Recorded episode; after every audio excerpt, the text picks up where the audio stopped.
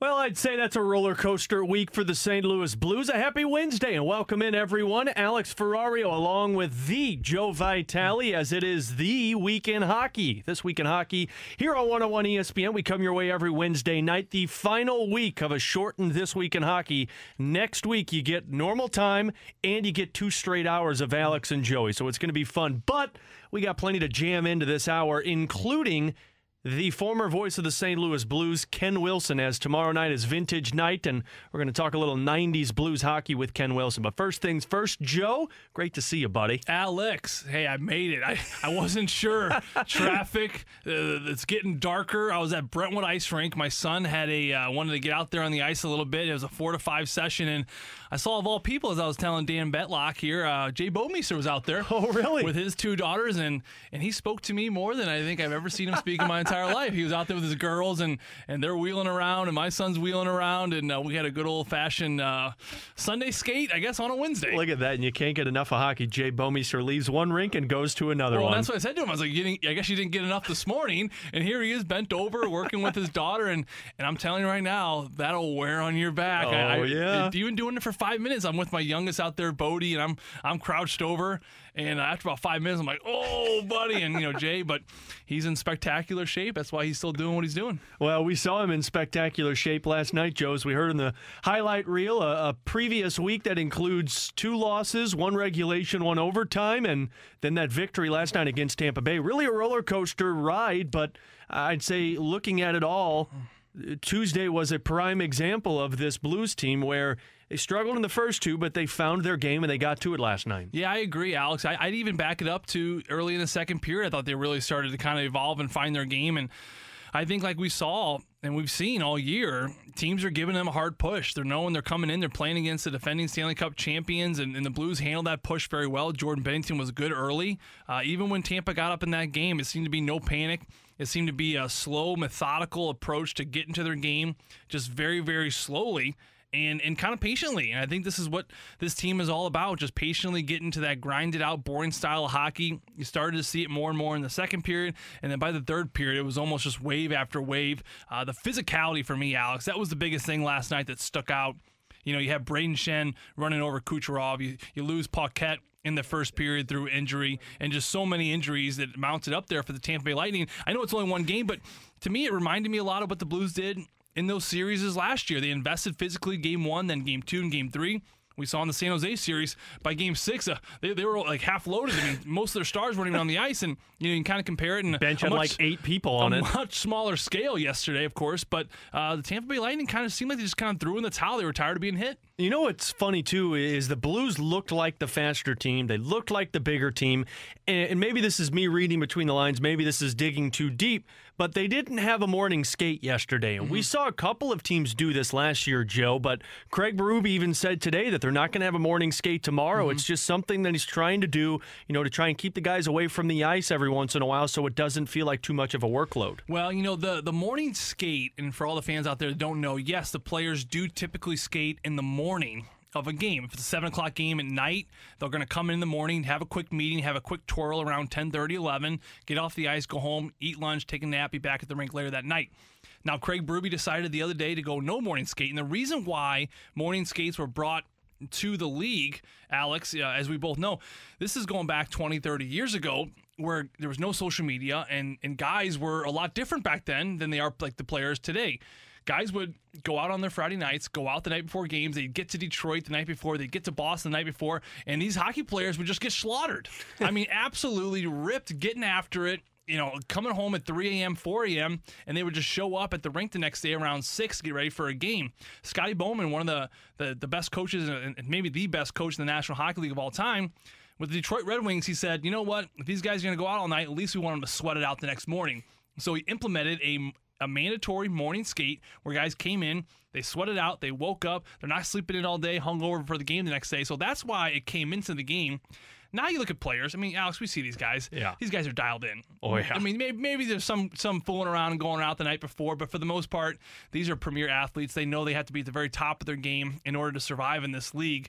So I, I don't see the necessity out of morning skates. And, and we saw it the other night as Craig Berube decided to go no, no morning skate. The Blues had energy. They were terrific. And we'll see if it pays off again here tomorrow night. Well, and David Perron was asked today, you know, do you feel like it made a difference? And he said, no, not really. He said, mm-hmm. you know, of course you're off the ice that day. And he said some people actually like to prefer to get on the ice. He said he, uh, Perron and O'Reilly like to go out there on the morning skates, just take a couple twirls around. But, you know, it's not really benefiting them.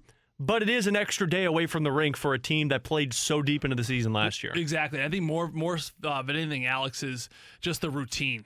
You know, we us hockey players, we, we just love routine. Right. Any way we can get our routine, it's it's the pasta, it's the chicken at lunch, it's the morning skate, it's the it's the flipping pucks to each other. Afternoon nap. Afternoon nap. I mean, it's just that routine. And I think players are almost superstitious to the point where that's what the morning skate is becoming. Yes, you're out there, you're getting looser. I actually think there's more of a benefit on the road because you travel the night before. Maybe you're in a hotel room. Maybe you don't sleep that great. And what are you going to do on the road? You're not with your family. you're not with your wives. It's you're just sitting in a hotel all day. Might as well get up and get to the rink. But at home, unnecessary, in my opinion. Well, and I had a chance to chat with Zach Sanford today, and you talked with Robert Thomas today, Joey, and the line juggling. We saw it last night. Tyler Bozak with Jaden Schwartz and Brayden Schenn, Sammy Blais with Ryan O'Reilly and David Perron. And really, the line that I thought had a big night last night was Oscar Sundqvist, Robert Thomas, and Zach Sanford. It's a little less defensive responsibility. You know, I think with Orion Perron, we were taking a lot of D zone faceoffs versus a lot of the top lines, which, uh, you know, is, is not a problem, but uh, it changes the way you think a little bit sometimes, I think. And,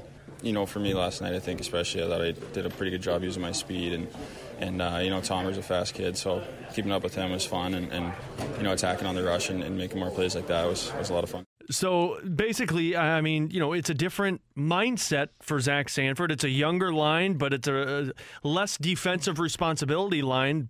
And we saw the offense break through last night. Well, that's what I was going to say, Alex, before Dan totally cut me off on uh, Zach Sanford. I mean, who cares what Zach Sanford He Sanford threw said? to the audio clip. I mean, who cares what the Blues But you players didn't really have know to we were, you didn't know we were going to throw to that, so that's our bad. that See, one. technically, that was my bad. Yeah. I like to throw curveballs into our, or I like to throw knuckle pucks into this week in hockey. See, this is why we got good leadership here because everyone's taking the blame. This is why I like you guys. This is why we're a team.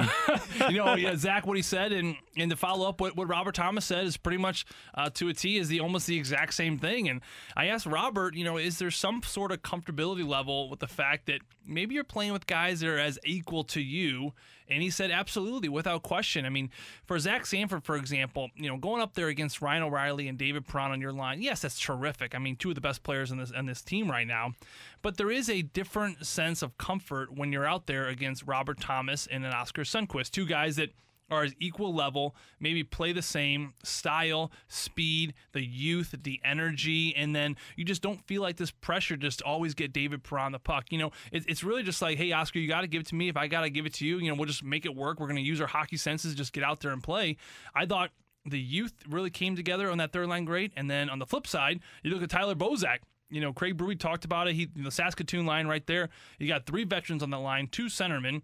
Guys have been established in this league a long time. And again, there's that predictability where they know they're all on the same level and they're just a comfort level just to go out there and just and just play hockey. It says a lot too when Sanford said that, you know, when you're playing with O'Reilly and Perron, there's a defensive responsibility. You know, they're taking a lot of faceoffs in the defensive zone because O'Reilly's one of the best in the National Hockey League.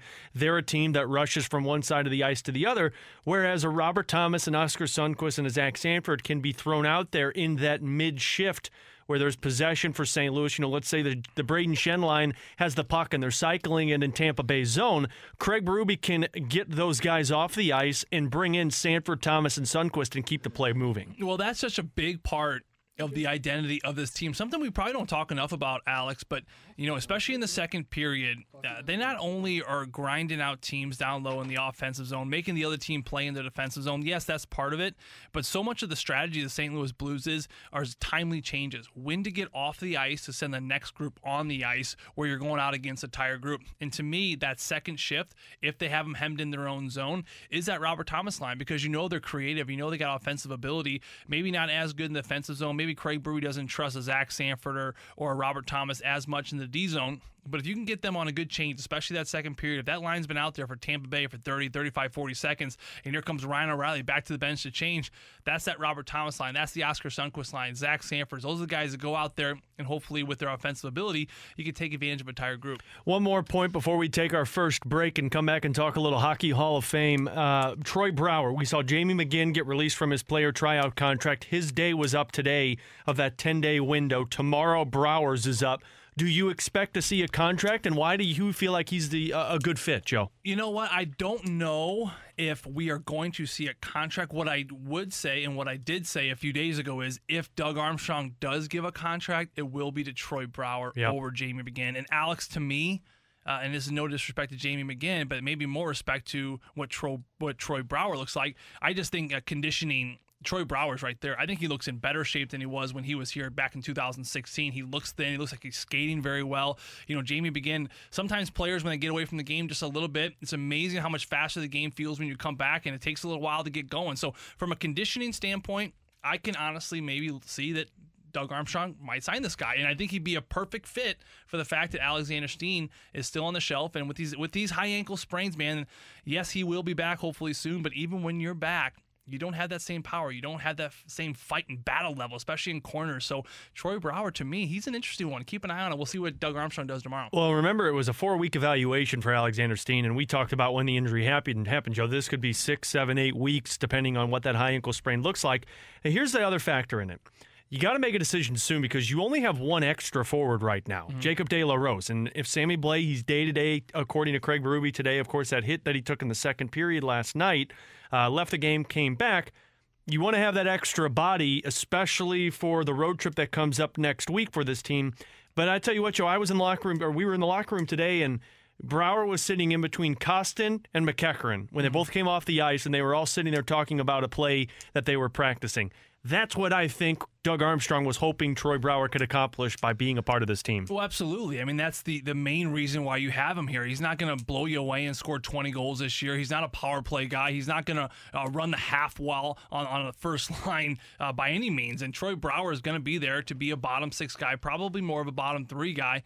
But he's a player that young guys are going to gravitate towards. Young guys are going to pick the brain on. Hey, what do you see here? What do you think about this? And and Troy Brouwer is the personality where he's not a quiet veteran. He, he's very vocal. He's outspoken. Where I bet you he probably grabbed those guys and just started talking about strategy. And and he's a good teammate. He's a good team player. We've seen when you lose players like Joel Edmundson and Pat Maroon, how sometimes it can have effect on the locker room. I, and and to me, Alex, and being around this room and talking to those players. I think they really miss Pat Maroon. I think they Yeah. miss his personality. I think they miss him in the locker room, on the bench, his liveliness, his excitement when things are down, his excitement when the chips are down, his excitement when things are up, his chirping ability of the other team's bench. Troy Brouwer can do all those things, and Troy Brouwer can fight. He's going to go out there. He can protect some of these young guys, and and right now they don't really have that insurance policy, in my opinion, other than Robert Bortuzzo, because Brayden Schenn is as tough as he is. He's a top line center. He's not going to be fighting all that much. So Troy Brouwer, to me, it makes a lot of sense. It really just comes down to what uh, and how Doug Armstrong uh, foresees the the Steen injury, the Tarasenko injury, and and can he make it work? Well, and again, that window ends tomorrow for Troy Brouwer, the 10 days, but he can go beyond that. Doug Armstrong said basically it's just his per diem, his stay. He's not going to be getting any extra money while he's here with the St. Louis Blues. He's Joe Vitale. I'm Alex Ferrario. This is This Week in Hockey. We'll take a quick break. When we come back, we haven't even mentioned about the Pat Maroon ceremony yesterday, and the Hockey Hall of Fame ceremony was earlier this week. Think to 2020 and what some of the induction players could be or players could be inducted look like. And then I want you to think of the NHL today. Five players that you feel like could be Hall of Famers. Joey and I will touch on that next here on your home for the Blues 101 ESPN. Back in on this week in hockey here on a Wednesday night. Alex Ferrario, Joe Vitale with you. Blues back in action tomorrow night against the Calgary Flames. The vintage jersey night. Those old school red, blue, yellow, white jerseys that the Blue Note will be wearing on the ice. And Ken Wilson from the 90s. Everyone's oh baby broadcaster is going to join us coming up at about 6.15 tonight but joe uh, we talked about this past week and we talked about the game against tampa bay and we didn't even mention uh, the on-ice ceremony that took place before puck drop and that was pat maroon i got emotional i know you probably got emotional as well not only because of the St. Louis native, but also just remembering what he did to help the team win a Stanley Cup. Wow, it was it was terrific. You know, you got I got a kick out of the fans as well. Pat Maroon served two penalties last night. Yeah. One was a bench minor, I think one was too many men or something like that. But they the Tom Calhoun, you know, you know, serving the penalty, Pat Maroon, everyone went nuts, like, Standing ovation. crazy, you know, just for Patty. And you know, I thought the Blues uh, handled it perfectly. I thought they handled it with class and professionalism.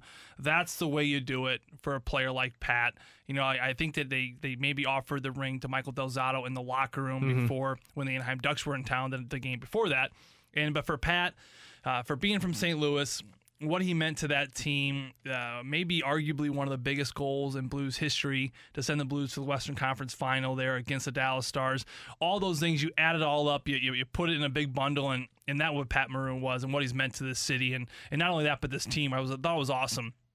He goes out, he skates up to Doug Armstrong right before he kind of crosses that red line there. He kind of looks at the bench and he kind of gives him, Yep. uh, you know, kind of a, a little like a hat tap, I guess, whatever Yeah. you want to call it, like his fingers um, right to him right there, which I thought was just a, a really cool moment as, you know, the history of what they did on that team. And, you know, Patty, to me, Alex, last year for St. Louis Blues, you could sum up his whole career like that. Rough start.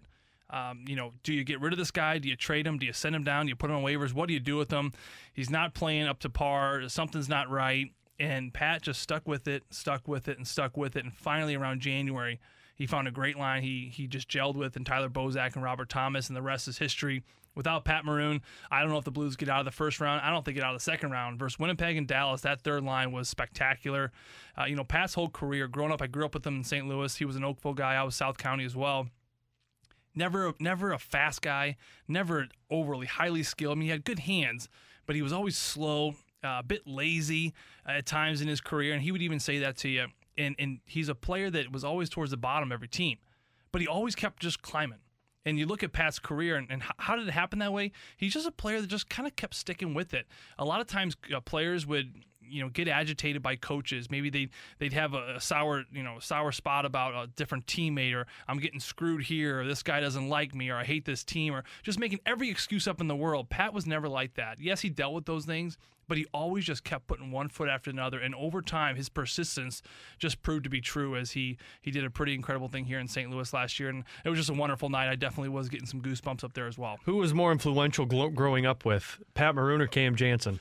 You know what? For me, I got to give a love, a little bit of love to Cam. Cam was older than me. Got more got more trouble with Cam. I got in more trouble, but you know, I, and I always say this about Cam: as, as crazy as he was, you know, like we, we always mention, I'm an '85 birthday, he's an '84. My brother Charlie was an '84. So my parents said, "Hey, if you want to play hockey on the AAA level, you got to play up with your brother because we can't keep doing all this traveling." I said, "All right, mom and dad." So I played up a year with Cam, and and he just really looked out after me. My brother and I, Charlie, we were almost best friends, and so he was looking out for me. Cam Janssen was looking out for me, and and you talk about a loyal guy. Uh, Cam is you, put him at the very top of the list. If I if I was walking out of here tonight, Alex, and I got jumped and I had one phone call about who's gonna get my back, I'd probably call Cam like in a heartbeat. And he I'd would call be there- Cam, too. He'd be there in ten minutes. I mean, that's just how loyal this guy is, and he's been like that since I was a kid. So for me, Cam Janssen has always been uh, just a very loyal guy. Well, and it's so much fun to talk about the St. Louis guys and the influence they've had on St. Louis and hockey. And of course, you're one of those guys, Joe Vitale. So, another topic I wanted to dive into is the Hockey Hall of Fame. The induction ceremony for 2019 was earlier this week. Uh, Sergei Zubov, Hayley Wickenheiser, Jim Rutherford, uh, Guy Carbonneau, a former St. Louis Blue, all headed into the Hockey Hall of Fame. 2020, some prospective names have come out Jarome Iginla, Marian Hossa. I know Shane Doan is still on the list, mm-hmm. your former teammate. But it got me thinking, Joe, and, and I thought this would be a fun topic to, to, to dive into. In the NHL today, I feel like there are some players that are still active that are going to be Hall of Famers. And when you and I were talking this afternoon of how we would do this segment, and I think we do it at five and three. There's five guys that we for sure feel like will be in the Hall of Fame, mm-hmm. and there's three that are on the fence. Let's go back and forth. You go first. Okay, me first. So Alex Ovechkin to me, no doubt a Hall of Famer. shoe in without. I mean, he's a shoe in without winning the cup. Right. Alex. He may, and I know it sounds crazy. He may beat Wayne Gretzky's record for getting the most goals. I think he will. He, he, he could get there theoretically. I mean, I think I, I did the math with Curbs once. I think if he plays like six or seven more years and gets like at least forty goals, it's something like that. It's very doable. Now, if he stays healthy, that's the biggest thing. But Alex Ovechkin, even before he wins the cup, he's a shoe in. Another shoe in, easy one. Sidney Crosby. Of course, your, three cups. your teammate. Yeah, that's that's happening, no doubt. Moving on. You Yeah, go. Evgeny Malkin, Evgeny Malkin, same team. top 100 player of all time when they did that list. Got to go. I, you know. I'm going to go instead of a player. How about a team? I'm, I'm going to go. I think the the team with the most current Hall of Famers has got to be the Chicago Blackhawks. Yeah, I mean, tell me one guy on this team that is, uh, of these four guys that are not uh, Keith, Seabrook, Toews, and Kane. Are any of those guys? the only one I'm cu- the, the one I would put on the fence would be Seabrook. Seabrook. Yeah, I agree. because Keith, no question, is a Hall of Famer. Yeah. Kane, no question, a Hall of Famer. And even though Toews' points aren't relatable to Kane's, Mm-hmm. I think he's still a Hall of Famer for what he's done in the Cup history that he has. All right, I agree. I cheated there. So that's one team. Now That's you fine. Go. Who you well, you, we, we had three there and then one on the fence, and we've got a total of six right now. Okay. So uh, six of the ten total. I'll go another one. Anze Kopitar. Really? I think so. The captain Okay. of the LA Kings, much like Jonathan Taves, the points may not be there, but if you look at the Selke trophies that he's won, if you look at where his points rank, and the cups that he's won as the captain or an alternate captain for the LA Kings, I think there's no question that Anze Kopitar is in the, uh, the Hockey Hall of Fame at the end of his career. You know what? That's actually a pretty good call. I mean, he's got over a thousand games right now. I'm looking. He's got 910 points with 1,024 games, all the cups, captain of the LA Kings. Yeah, you know that that's you know you forget about those. California teams. I don't know why, but another Californian guy you you can't forget about. To me, he never won a championship, but he's got the best beard in hockey. Joe Thornton. Yeah, I, I mean, you I mean- have to put him in there. He is the 14th player to reach the 1,500 game milestone. Uh, Shane Doan, also one of those players, Yeah. which we can get into in a second. But uh, Joe Thornton never won a championship, but what he's meant to the, the sport of hockey through the Bruins and the San Jose Sharks, I mean, we're talking about almost 20 years now, Yeah. maybe a little bit over. Uh, you know, 1,500 plus games. I think if you get 1,500 plus games, you should You, yeah, automatically I- be in. if you last that long in the league, you deserve to be in the Hockey Hall of Fame. Right. So then Patrick Marleau, you have to throw in there as well not too. Yeah, I think you have to. Okay. And especially with his points, because I think his point totals are close to Joe Thornton's, if not better than Joe Thornton's. I agree. so I got two on Boston's that'll wrap up our 10 for sure, and then we'll get into the, the on the fences. Zdeno Chara Bingo. and then Patrice Bergeron. Have to go there. I think you have to put Patrice Bergeron in. You, oh, without question. I mean, the cup. He's got the Selkes. Um, you know, it's, I think arguably the best two-way center throughout the last decade. Yeah. and most consistently. Oh, I would yeah. say, uh, and what he's meant to He his got team. three cup finals, one cup championship. Yes, and Yeah. then uh, as he mentions Zdeno Chara. I just hope the. The, the ceiling's tall enough for when he goes in because he will go in without oh, question. Oh, yeah, that'll be I- a fun one. I got a little late sneaky one before we wrap Okay. this up. How about Pavel Datsyuk? You were traded for him. He's playing in Russia. Don't forget about him. and he's still and, remember this is the hockey hall of fame this isn't the national hockey league hall of fame Yes, this is so he's Hall of Fame. still playing so yeah i think pavel datsyuk is one of those plus again another selke winner the cups that he won when he was with the detroit red wings so i got two that are on the fence tell me what you think Okay. they're both goaltenders Yeah. Henrik lundqvist Bingo. and jonathan quick Ooh, Jonathan Quick to me does not get in. Really? Henrik Lundqvist, I actually made a note of that here, uh, Alex, as we were kind of doing this thing. What's interesting about Henrik Lundqvist, follow me here. He's got 453 wins. Guess who has 454 wins who is not in the Hall of Fame yet? curtis joseph Curtis Joseph. who should be in the hall of fame but he's not. yeah, i know He's not. He's fifth all time on wins, sixth all time in games played, and he is a goaltender that is not in the Hall of Fame. And you know what? I feel like they judge it by Stanley Cup wins because Mm-hmm. Grant Fuhr has uh, lesser numbers than what Henrik Lundqvist has in terms of games played, wins, save percentage, and goals against. But he has all of those Stanley Cup championships. Yeah, and Cur- Curtis Joseph never played consistently for a premier team, and maybe Yeah. that's what has hurt him. But you know, Henrik Lundqvist, he's never won a championship either. exactly. And I think that's what may hold him out. he's made a couple finals though. But he's on the fence with that. And I looked at Jonathan Quick. So Pekka Rinne, do you feel like he's in? No. Nope, not right now. Jonathan Quick's three years younger than Pekka Rinne, and he has better numbers than Rinne and Lundqvist. Yeah, well, I think Jonathan Quick's problem from here moving forward is if he sticks with LA Yeah. through a rebuild, his numbers could drop significantly. I think you got to do like what Fuhr did, where you go to another team and Yeah. you go find success there. If he bounces around a little bit, maybe wins another cup, starts getting some more wins racked up, then maybe. I just don't know if I don't know if any goal in the league right now is more deserving of the Hall of Fame than Henrik Lundqvist. no, I think he's the only one. he's the guy, right? Yeah. yeah. Well, we didn't even mention any St. Louis Blues, but that'll be for another time because I think there's a couple players on a St. Louis Blues roster that could be Hall of Fames at the end of their career. We'll take a quick break. We'll come back. It's time to talk a little 90s St. Louis Blues. Oh, baby. Ken Wilson joins Joey and I next on This Week in Hockey. A little nostalgia 90s night tomorrow in Enterprise Center. Welcome back into This Week in Hockey. Joe Vitale, Alex Ferrario with you as the Blues celebrate their 90s heritage tomorrow night against the Calgary Flames. And we thought, who better to talk to than to relive both Joey and mine's childhood, where we grew up loving the sport of hockey, and that's the 90s. And it's the man who called the 90s in St. Louis, Joe, Ken Wilson. Ken, it is a pleasure to talk to you tonight, sir. How are you? Alex, I couldn't be better, and uh, I am truly vintage, so I am a good person to talk to, and it's exciting to hear some of those replays. I think for some reason, uh, much of my career has been attached to here comes Shovel Day. I got to tell you, Ken, uh, I about fangirled when the Blues put together that uh, video package at the preseason where they debuted the vintage jersey that the team will be wearing for three times this season. And, you know, I thought they were just going to pull a Ken Wilson highlight. But the next thing I know, I got Ken Wilson saying Alex Pietrangelo's name. It was an incredible promo that the Blues put together.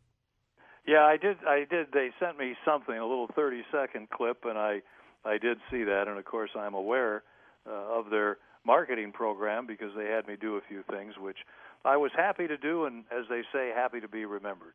Ken, Joe Vitale here. You, you, know, I know you don't remember this, but you know, between Blues games in February, you would always every now and then announce the Mid States High School Hockey State Championship game, where you did my game freshman year. I still have the VHS where you and I believe Jack Bean called the game. We won it seven to nothing in Vianney. So I first of all had to tell you thank you for that. And my second thing for you, Ken, is the oh baby. I mean, where did this whole thing develop? Uh, the question, Joey, much to your surprise, I'm sure, just kidding, uh, has been asked a few times. I used it uh, by accident in a few games. It wasn't something I did at home or anywhere else, and I was never one to want to concoct sayings, if you you know know what I'm saying in terms of broadcasting. But I said it a few times, and my wife said, "I heard that. I heard that. Oh, baby, that was kind of interesting. What do you think?" And I said, "I don't want to do it." And uh, she said, "I think you ought to do it once in a while." So she gave me the permission. I did it a few times, and people seemed to like it, and it seemed to be a nice exclamation for times when you know you were almost uh, where the roof was going to go off, so to speak. And uh, you know, I think people liked it. Some people complained I used it too often. Others said you don't use it enough.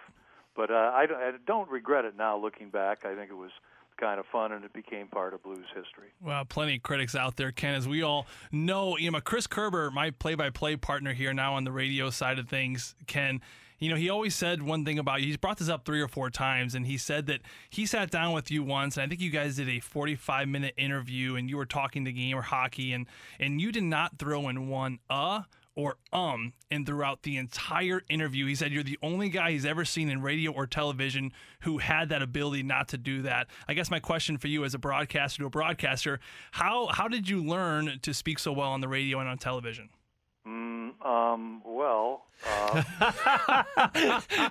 Great, you did it, Joe. Oh, you're getting rusty. I don't think that that uh, Chris is as accurate as it sounds. It sounds like one of those Paul Bunyan stories. I, when I hear myself talk to people, if I happen to have to hear it back, I'm always embarrassed by what they call vocalized pauses. Uh, that's what they are. They're, you, have, you pause and you make a sound so it's a vocalized pause. It's not a wonderful thing to do, but I think I do it quite a bit, as a matter of fact. So I'm a little bit surprised to uh, hear that story, and uh, I don't think there's any secret or any training to be able to speak. Uh, I've never thought I had a very good vocabulary, in fact, I know I don't. People have said, "Oh, you have such a great vocabulary." I just laugh. I do not have. I do not have a good vocabulary. I don't use big words on the air. I don't use big words off the air. And when I hear a big word, I have to look it up. So I know that's not true, but uh, I, I take it as a compliment, and uh, I, I deny it. But let's go with it for the time being. Again, we're talking with one of the all time greats in broadcasting here in St. Louis, Ken Wilson, here on This Week in Hockey, as we're flashing back to the 90s as the Blues put on those 90s jerseys tomorrow night against the Calgary Flames. And Ken, uh, looking back in your time in St. Louis, uh, you called so many memorable games in the 90s. Of course, that uh, Curtis Joseph fight, as you mentioned, the Pierre Turgeon game winner against the Phoenix Coyotes in the playoffs. Do you have a moment the, from the 90s that sticks out to you as your favorite? You know, I don't really, and, and I, I it's hard to ever say. Do you have a, a favorite game that you broadcast or a favorite broadcast? I, I just remember the experience. I remember what it was like. I'm not very good at remembering specific games. You know, I remember America West Arena, goal to our right, and a big, big, big playoff game. Obviously, if you go back to the 80s, I remember the Wickenheiser goal mm-hmm. and the Monday Night Miracle. But to get down to specific games, I think I did about 1,600 uh, NHL games. And, uh, you know, I remember the game in the 90s when Mike Keenan was coaching, and we had the Steve Yzerman shot from just inside the blue line uh, go over Jon Casey's shoulder in double overtime to end the season uh, when we could have uh, moved on to, I, I, I believe it was the, you know, I don't know, I'm not even sure if it was the finals, but we needed that game, obviously, game seven and double overtime. That's probably one of the games I remember uh, more than any game, and uh, that was in the 90s. So, unfortunately, that was a game of disappointment. But as I like to say, better to be there to lose than not to have been there at all. Yeah, Ken, you know, I, I think I'm still cleaning up my tears from when that goal went past Jon Casey, who is actually my favorite goaltender of all time. Ken, the jerseys, the fans will revisit tomorrow night at the Enterprise Center. Uh, do you remember when they first came out? And, and maybe you do or you don't, but uh, what was it like? Not only that, the jerseys, but also seeing Wayne Gretzky, the greatest hockey player of all time, wearing a blue note and you calling his name? Well, I do remember distinctly when those jerseys were revealed. Um, I think there was mixed reaction, but I don't think there was uh, much negative reaction. I don't think a lot of people were ecstatic. Uh, I remember Jack Quinn was president of the club at that time, and they wanted to do something different, and it made sense. The logic was there. Uh, you know, was it great? Did it catch on? Did everybody love it? Uh, you know, I think it's more of a uh huh, sure, okay. But I do I do remember it, and it didn't last didn't last very long. I don't think we wore it, but for a few seasons, as I recall. Ken, of course, uh, Blues making history this past season, and you spending so many years covering the St. Louis Blues and calling their games. Uh, what was that like seeing the Blues hoist the Stanley Cup and breaking that uh, long franchise drought? Well, I was thrilled uh, I, I was thrilled. I mean, I followed it. I paid attention. I obviously uh, watched the games. Uh, you know, it was it was exciting, and I, I was thrilled. You know, I, I don't care much about myself. I was there, and you know, I bleed blue, and I'm a blues guy. I knew it was going to happen sooner or later, but you know, for me, it's for the fans. I you know, gee whiz, that's a long time to go, and when you're a fan it's so exciting to be involved in something like that.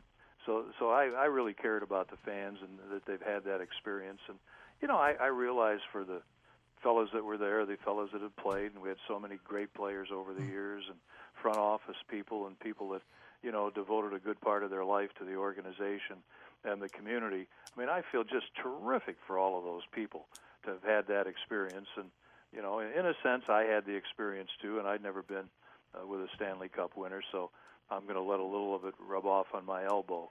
Uh, having Gretzky there was something special. Uh, Wayne is something special. What what I could never believe about Wayne is he knew everybody. You know, I I had obviously talked to Wayne, and I had when he was with the Oilers and when he was with the Kings, but you know, not extensively by any means. Maybe a you know 30 seconds or a high, and you know, I had no idea you know, if he had any idea who the world in the world I was. but gee whiz, every time I'd see him, he'd call me by my name. I was almost embarrassed. But he was, uh, you know, always has been a terrific ambassador, and just the fact that he played with the Blues and wore that '90s now vintage jersey uh, is is exciting. I'm I'm glad that that he stopped in St. Louis along his uh, great great career. Well, Ken, I wish we had a three hour show so I could continue the conversation. Thank you so much for taking some time out this evening and joining us and uh, talking a little 90s hockey with us. It's always fun to catch up with you, and I can guarantee I'll be doing it again soon. Anytime, Alex. I'm always available, and I hope the fans enjoy seeing those 90s jerseys tomorrow night. It should be a lot of fun. There you go. Ken Wilson, thank you so much for hopping on with us tonight. Man, still just nostalgia, Joe, every time I hear his voice. I, I'm sure Ken Wilson would love nothing more, Alex, than to speak hockey with us for three I know. straight hours. No, not at all. Not after calling 1,600 NHL games, right? Can you imagine? 1,600. 1,600, Joe. You're only about, what, 100 something in? You know what? It's so funny hearing his voice though. Like like it just it brings me back. Doesn't Yep, it just bring it you back does. to the ties and the and the terrible glasses and the terrible style when you see him start a game? And Bernie and- mustache. Oh, the Bernie Federko mustache, and it's just amazing, you know, how we can eat a cheeseburger and it can remind us of your childhood, Yeah. or you hear a Christmas song or watch a Christmas movie, but just a voice, just a man's voice, just Yep. Transports you to a completely different time in your life. Uh, Ken Wilson, one of the best. No doubt about it. We'll take our final break on This Week in Hockey. What's up with that comes your way next on This Week in Hockey on 101 ESPN. Well, this is my favorite segment of the show. Get the chance to look at some of the odd moments in a week in the National Hockey League. Alex Ferrario, Joe Vitale back with you. Final time with This Week in Hockey, and then it's Lou Billikens basketball coming your way. It's Bob Ramsey and Earl Austin Jr. standing by. Joe, let's start with the big news today. What's up with the Toronto Maple Leafs? Uh, lots up with that. they decide that their $20 million a year head coach or whatever he's getting paid just can't get the job done. So Mike Babcock, here's the door. Yeah, that's it. Sheldon Keefe's going to be taking over. He's the Toronto Marlies coach in the American Hockey League. He's had a lot of success down there, and I'm going to miss old Mike Babcock in the white and blue. You know, one thing about him, he will find uh, work Oh, yeah. very, very quickly. And and he's not a guy that I can see just riding this contract off into the sunset. And after a few years, then maybe I'll get back into coaching. He's a he's a go getter. He's always been that way in the National Hockey League. So you know there are GMs. There, there's probably a few coaches out there that are safe, but I don't. I can't think of many coaches that are not safe right now. As Mike Babcock had just hit the market, so his phone's probably going to be blown up. Alex, uh, a situation in Toronto that uh, quite frankly, I'm talking to one of the players today without mentioning names, but he kind of gave me some intel about that team. Listen, they have three guys that are uh, some of the highest paid players in the National Hockey League with Auston Matthews, uh, Tavares. Uh, now you got Mitch Marner, and then of all people. So it's like, you know, you look at all those players uh, right there Nylander, another one, so four Yep. you got four dynamite players that are making $40 million, and then you got to expect to win with four guys. Well, that's not how the league works. Look at the St. Louis Blues last year.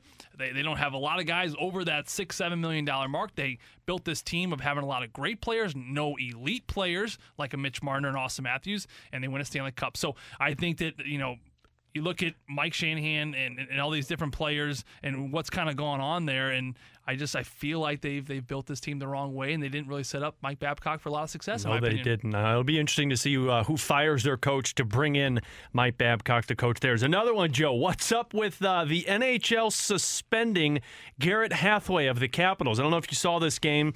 He and a couple of players from the Anaheim Ducks got into it, but Gudbranson was the one that they, it would that happened to. And in the middle of the fisticuffs, Hathaway decides to hawk a loogie right into Gudbranson's face, and the NHL responds with a three-game suspension. Well, you can see why he did it. It wasn't a typical tie-up. Uh, Gudbranson, while the refs were in there, Gudbranson's all tied up with the refs, and it looked like it was over. He kind of gave one quick little right jab. Of course, Hathaway did not like that, so he decided to hawk a big one uh, right at it. Kind of reminds me of that Dumb and Dumber show. Like, like, oh, a guy hawked him a burger. I mean, that's that is the magnitude of that loogie. That was no spit. That was a loogie. That was a heavy loogie. That was heavy. And then, uh, you know, I thought the league did a good job. Three game suspension. I, I would have given them 10. I think it's so disrespectful. Uh, there's nothing in the rule book about spitting, but there should be. Uh, this is a player's code. You just don't do certain things. And, and certainly, Alex, you can't spit in someone's face. I don't understand how you can get punched in the face, and you don't get suspended. You can lick a guy, you don't get suspended, Yeah. but you hawk a loogie and it's three games right away. Well, what did Alex Burrows get when he bit Patrice Bergeron? Remember oh, that? Well, I thought he got like 15 games for that. Maybe he did, It was a lot for that one. and everyone was kind of making fun of him, putting fingers in his face the rest of the series. That was hilarious. Yeah, I mean, I would rather get suckered right in the nose by a Oh fist than God. Oh. get spit in the face. Like the oh. spit, that is so oh. disrespectful. Like that is the worst. I would go into the Incredible Hulk if someone, ho- especially that size of a loogie. I go all green. Oh yeah, you go That real loogie green. was green. That loogie was green. That loogie had some snot backed up into it.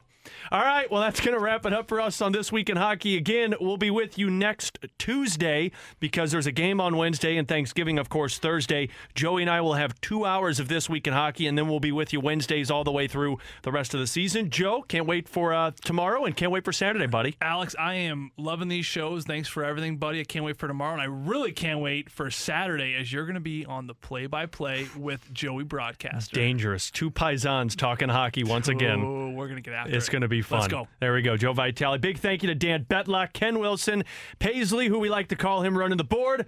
SLU basketball comes your way next on 101 ESPN.